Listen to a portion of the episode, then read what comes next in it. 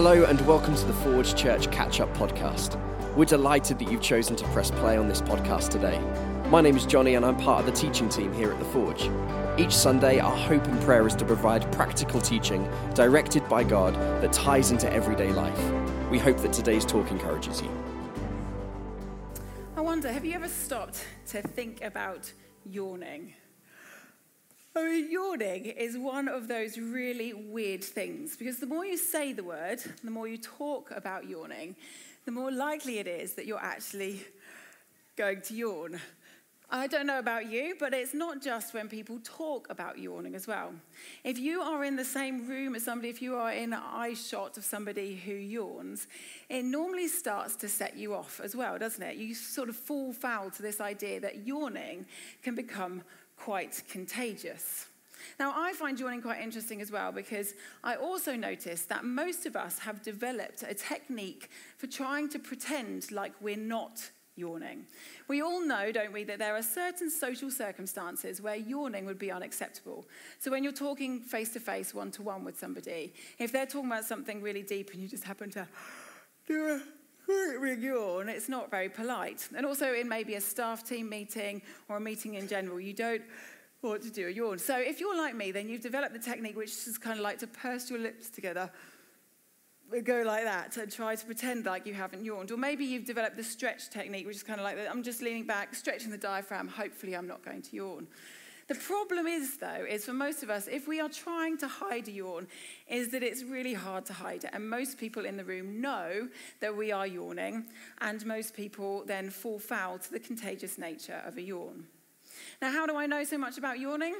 Well, I've grown up in church and it's given me plenty of opportunities to yawn. Not quite to the extent of Mr. Bean, but um, if I tell you that I grew up in an Anglican church and one of the pastimes during the service was for me, and I've got two sisters, for the three of us to be under the pew giving each other Chinese burns to see how much you could squeeze a wrist before they squealed, you'll know that kind of I've been there.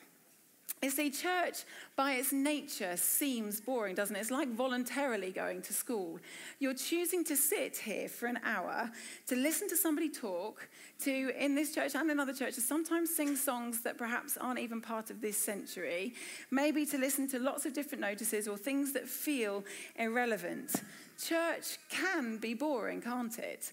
And we would love to think that here at the Forge, with our brilliant band, and they really are brilliant, and with our short notices and our engaging openers, that we don't fall foul to this idea of church being boring. But I know that myself, and I know many of you amongst us, maybe have found yourself yawning through a service here at the Forge as well. Did you know that the root of the word bored comes from this idea of boring into something? And that actually to really bore into something is quite a tiring and tiresome job because you're doing it repetitively over and over. And so boredom is highly equated with this idea of something being tiring, of you being tired of or with something. But here's the thing being tired of something is actually incredibly subjective. What I find boring and what you find fascinating and like really interesting might actually be the very same thing. You only have to take cricket as an example of that. Now, I can say that because our senior leader, Steve Fenning, is not in the country and he loves cricket and I find it very boring. See, boredom is actually all about perspective. And being bored with church is no different. And so you might turn up here every Sunday feeling disengaged, being annoyed at the darkness of the room or the loudness of the music or how uninspiring the talk may be, and you feel something that perhaps you once loved has now become a source of boredom for you. And so you come with that expectation, you come with that perspective. You come with the idea that church is not going to deliver what you want it to or what you need it to. And guess what? You're never disappointed because you've come with the lens that says that church is boring. Church has become a place where you expect others to entertain you and engage you, where you expect others to bring the energy and the passion and the life to create an experience that you can consume and enjoy. You see, when we are bored with church, we have become so focused on the output of other people for our own engagement that we've forgotten about the input that we have into that. So today I want to get right to the root of the issue because if boredom is all about perspective, what is your perspective of church? What's your perspective of church? You see, when we look at Jesus and how he lived and the model that he set and how he taught his disciples, this thing called church as a service, it didn't exist. See, for Jesus, it was all about relationship. It was about relationship between him and God and him and other people. And in fact, when somebody came to him and said, Teacher, teach us, what is the greatest commandment? How can I live life well? What's the thing that I really need to do to live life well? Jesus' answer is this You must love the Lord your God with all your heart, all your soul, and all your mind. This is the first and the greatest commandment. But a second is equally important love your neighbor as yourself. The entire law and all the demands of the prophets are based on these two commandments. The entire law. You see, Jesus is speaking to a group of people who their whole life, their whole relationship with God, their relationship with other people is based on a set of laws that a guy called Moses gave them over uh, 1,500 years ago, and all the additions that were added to it by the prophets and other people since, rabbis that they would have followed. See, their understanding of who they were, how they lived with God, how they lived with other people, what they should do, what was important in life and not important they were all based on the law. And what Jesus is saying is all of those things, they can be de- condensed down into this thing love God with everything that you have, and love other people like you would love yourself. That is what it looks like to follow Jesus. Love God and love one another. And this, this is the heart of church. See, when we relegate church to being about an experience tailored for my enjoyment and my entertainment and benefit, then yes, it will be boring because actually it's about me and mine. But when we realize that church is about God, it is about who He is, about what He has done, and about what He is doing in this world, then church is far from boring a guy named Paul who lived a long time ago and who was um, one of the people who started a lot of the first churches. He wrote this The Spirit of God who raised Jesus from the dead lives in you.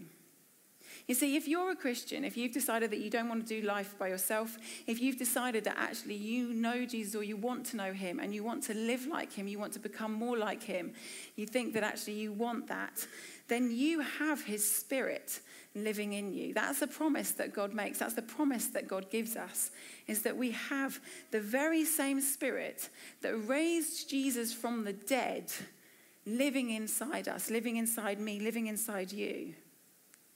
Just stop and think about that for a moment. I mean, what does it take to bring something that is dead back to life? I mean, I'm not just talking like partially dead, we mean really dead, no pulse, been in the tomb for three days, kind of dead, to bring that back to life.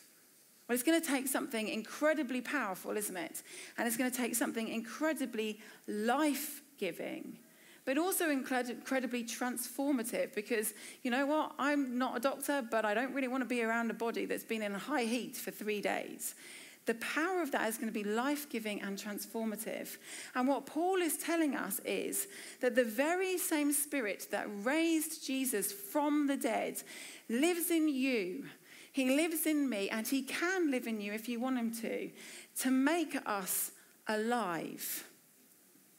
Now, that, I think that is anything but boring. But I wonder sometimes, for those of us that perhaps have been around church for a long time, if we've forgotten what that really means for us, means for our world. And if perhaps you're starting this new faith journey, perhaps no one's ever really explained it to you either. This idea that church isn't actually a place about services, actually, church is a place where we encounter God, a real, life giving, life changing God That's why we do what we do here at the Forge. We do it not to entertain people, but because we want to help people to find and follow Jesus.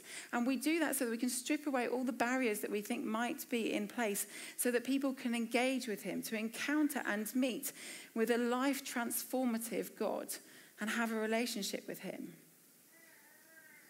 This past year, for a myriad of different reasons, I have been absolutely blown away by God's grace. You see, this year I have witnessed and I have been party to some absolute whoppers of mistakes. Mistakes that should have and would disqualify. And yet, through it all, I have been reminded time and again of the absolutely amazing grace that God offers us. And not just a grace that is about forgiveness, but a grace that is about more than that. You see, God's grace has an incredible depth to it. Because God's grace that means that He loves us in the worst moments of our lives. That He forgives us, but also He offers us something more than that. He says, I see your mistake, but it doesn't disqualify you. It doesn't stop you from being who I want you to be. Because with me, I can make this different. I can make this new. I can make this better. I can give you the power to change it all. You see, I think so often we are wowed by God's forgiveness because we are so fixated on our mistake. We feel so overwhelmed by sometimes the mistakes and the things that we do wrong that we're like, God, your forgiveness is so great. And we fail to see the narrative where God says, Yes, you've made a mistake, but I forgive you. And I am not done with you yet. I have so much more for you. See, we so easily overlook the amazing grace of God that says, in the midst of our worst places, in the midst of our earth shattering fails that should disqualify us, that actually God says to you, it doesn't. It doesn't. I have something better for you. And actually, He whispers into our ear and He says, See, see, I am doing a new thing in you and through you. Because God doesn't just offer us forgiveness, He offers us life. The Spirit of God, who raised Jesus from the dead, lives in you. And just as Jesus brought, as just as God brought Jesus back to life, He can restore the most broken places in your life, the most hurt and painful places in your life. Not just making them as they were before, but making them better, making them new, completely undeserved, because that's who God is. And that's what he offers us in this world life transformation. Now, Paul, who wrote that about the Spirit of God who raised Jesus from the dead living in us, he knew that because he wrote this Anyone who belongs to Christ has become a new person. The old life is gone and a new life has begun. And all of this is a gift from God who brought us back to himself through Christ. The old is gone and the new has come. You are a new person. Now, this isn't written by a guy who's making niceties, who's trying to make us feel nice. This is written by a guy who knew this personally firsthand. Because you see, at first glance, Paul looks like a pretty amazing guy. See, Paul is responsible for writing about over half of the New Testament, the part of the Bible that was written after Jesus died and went to heaven. He wrote letters to the churches telling them about who God is, about how God works in the world, about who they are in God, and about how they should live life together, what church is all about. And actually, he started many of the early churches. Seems quite impressive, doesn't it? But actually, it wasn't always that way. In fact, he hadn't always been called Paul. He'd been born named Saul, and he had grown up as a devout Jew in a very impressive Jewish line.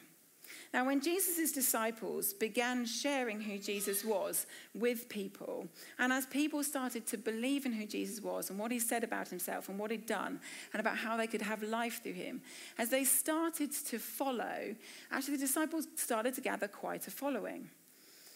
But the devout Jews didn't like that Because, see, it was the following happened to be within the Jewish community. See, we think the disciples would have started to think, oh, yeah, I need to start this thing called Christianity. But actually, what the disciples really did was they just followed Jesus' instructions to go and make disciples. And so they did that with the people that they had relationship with around them. They weren't planning to set up something separate. They weren't planning to start something called Christianity. They just wanted to do what God had asked them to do. But the devout Jews were really, really against it and anti it because they considered these people to be a sect and a sect that needed to be stamped out. And that's exactly what Saul thought. In fact, Saul, before his conversion, he was so horrified by the claims of this new movement that he tells us that he violently persecuted people in an attempt to snuff it out before it could cause too much damage. You see, Paul was directly involved in killing Jesus' disciples. Think about that. Paul, one of the guys that we consider to be one of the most famous Christians, was directly involved in killing Christians. Last week, Johnny talked and asked about the question what is your mess? What, it is, what is it that's in your life that is messy, that you want to hide from people because you want to try to pretend that you're better than that? What is it that makes your life messy, that makes you feel disqualified, like you've messed up? What is it that makes you feel utterly ashamed? I'd hazard a guess that it wouldn't kind of fit into the categories of killing Christians. But what Paul tells us, but also what his life shows us, is that whatever it is that you think makes your life messy, that disqualifies you from doing something or having a relationship with God or having a good relationship with other people, that means you think, I can't possibly do that. What Paul's life says is that doesn't have to define you and it doesn't have to hold you back. See, Paul could stand there and go, You know what? I killed Christians. I'll follow Jesus, but that's as far as I'll go. No, instead, what his life tells us is that God brings restoration. He brings an entirely new, undeserved, grace filled life. Because you see, Paul knew firsthand the enormous transformative power of God. Because he moved from being a man who killed Jesus' followers to being the greatest advocate to be a follower. That is the transformative power of Christ in us. That is the hope of the world. That where we feel broken, where we feel ashamed, Jesus reaches into the depths of our lives and to the depths of who we are to bring wholeness and healing. And where relationships are broken, he steps in and miraculously changes them. Where we need hope, where we need life to come, he brings it. And when we think that we haven't got a hope of being anything different, when we feel like this is who we are, we cannot possibly change it, God comes along and he says, No. You see, Jesus' love moves people from slavery to friendship. He moves people from trapped and broken and needy places to places of restoration, of renewal, of belonging. That is the Spirit of God who raised Jesus from the dead, living in us. But Paul also knew something greater than that. He knew that it wasn't just about him, which is why in the passage where he talks about being a new creation, he also goes on to say this For God was in Christ, reconciling the world to himself, no longer counting people's sins against them. And he gave us this wonderful message of reconciliation. So we are Christ's ambassadors. God is making his appeal through us. We speak for Christ when we plead, Come back to God. This, this is what church is about. He has given us a wonderful message of reconciliation. We are Jesus' ambassadors on earth for this life of amazing grace. You see, church is not about whether we're entertained or not, or whether we liked the music or not, or whether we found the talk engaging or not. Though here at the Forge, we want those things to be good because we don't want them to be barriers. But actually, in essence, church is about helping each other to experience this level of grace, this level of transformation that says you are not defined by your mistakes. You are able to be better than that, not because you are better, but because Jesus is better. I want you to imagine that there is a masterpiece here on stage. And it's a masterpiece that has been around for a long time. And it is dirty and it's grubby and it's grimy. It's been neglected and perhaps even majorly damaged. Can you imagine how exciting it would be to see somebody stand here and restore that masterpiece to its former glory? That, that is what God does in you. That is what he does in me. And I think that is the most exciting thing that there ever possibly is. See, I have the privilege of working for the Forge Church, and one of the things that I do as part of my role is to oversee 10 month groups. And one of the things that I love every single year is I love the privilege of leading a 10 month group.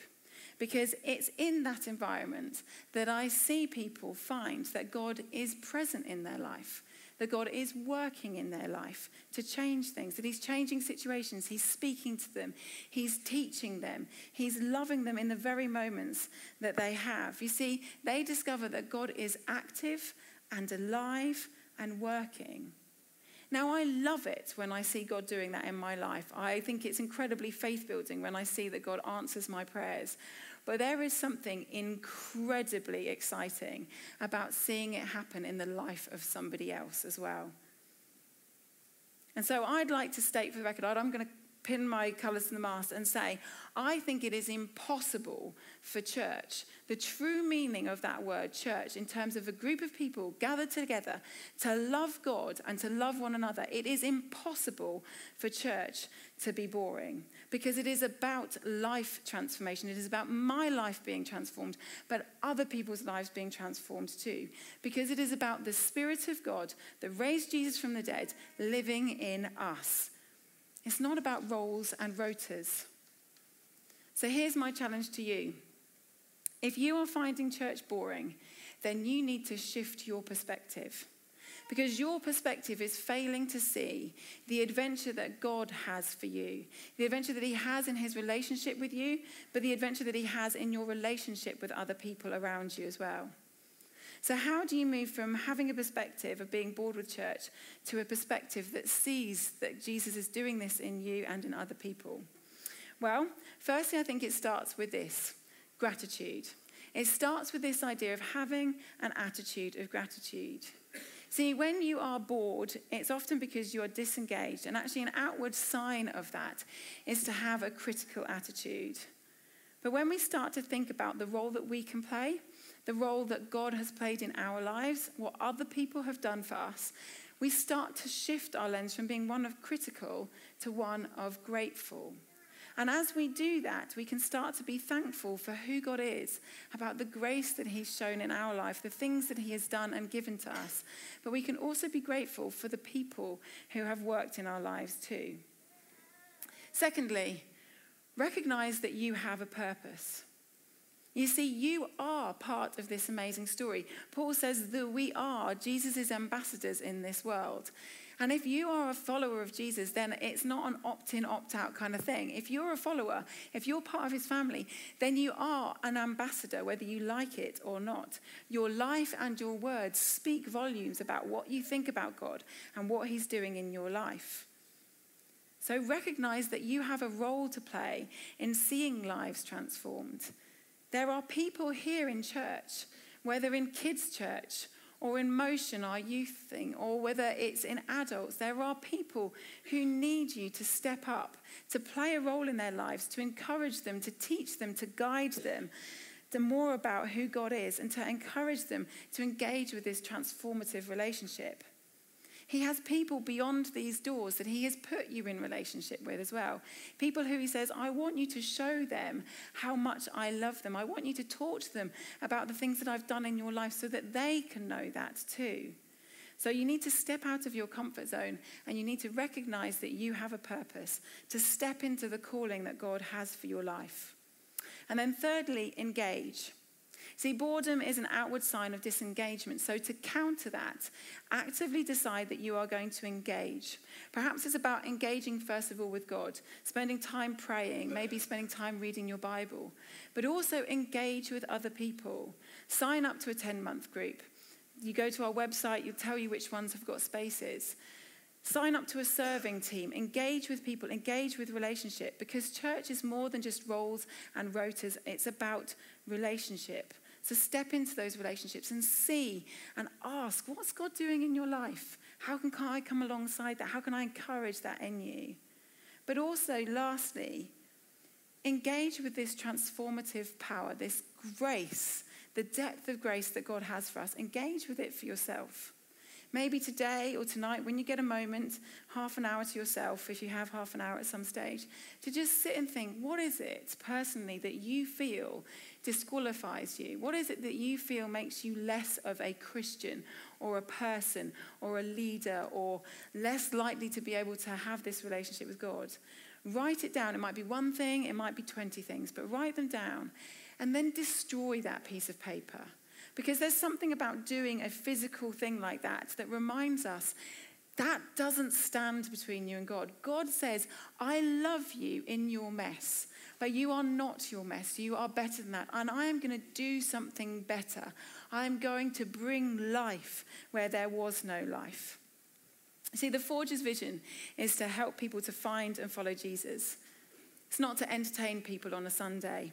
And we want to do that by creating a church community that unchurched people love to be a part of.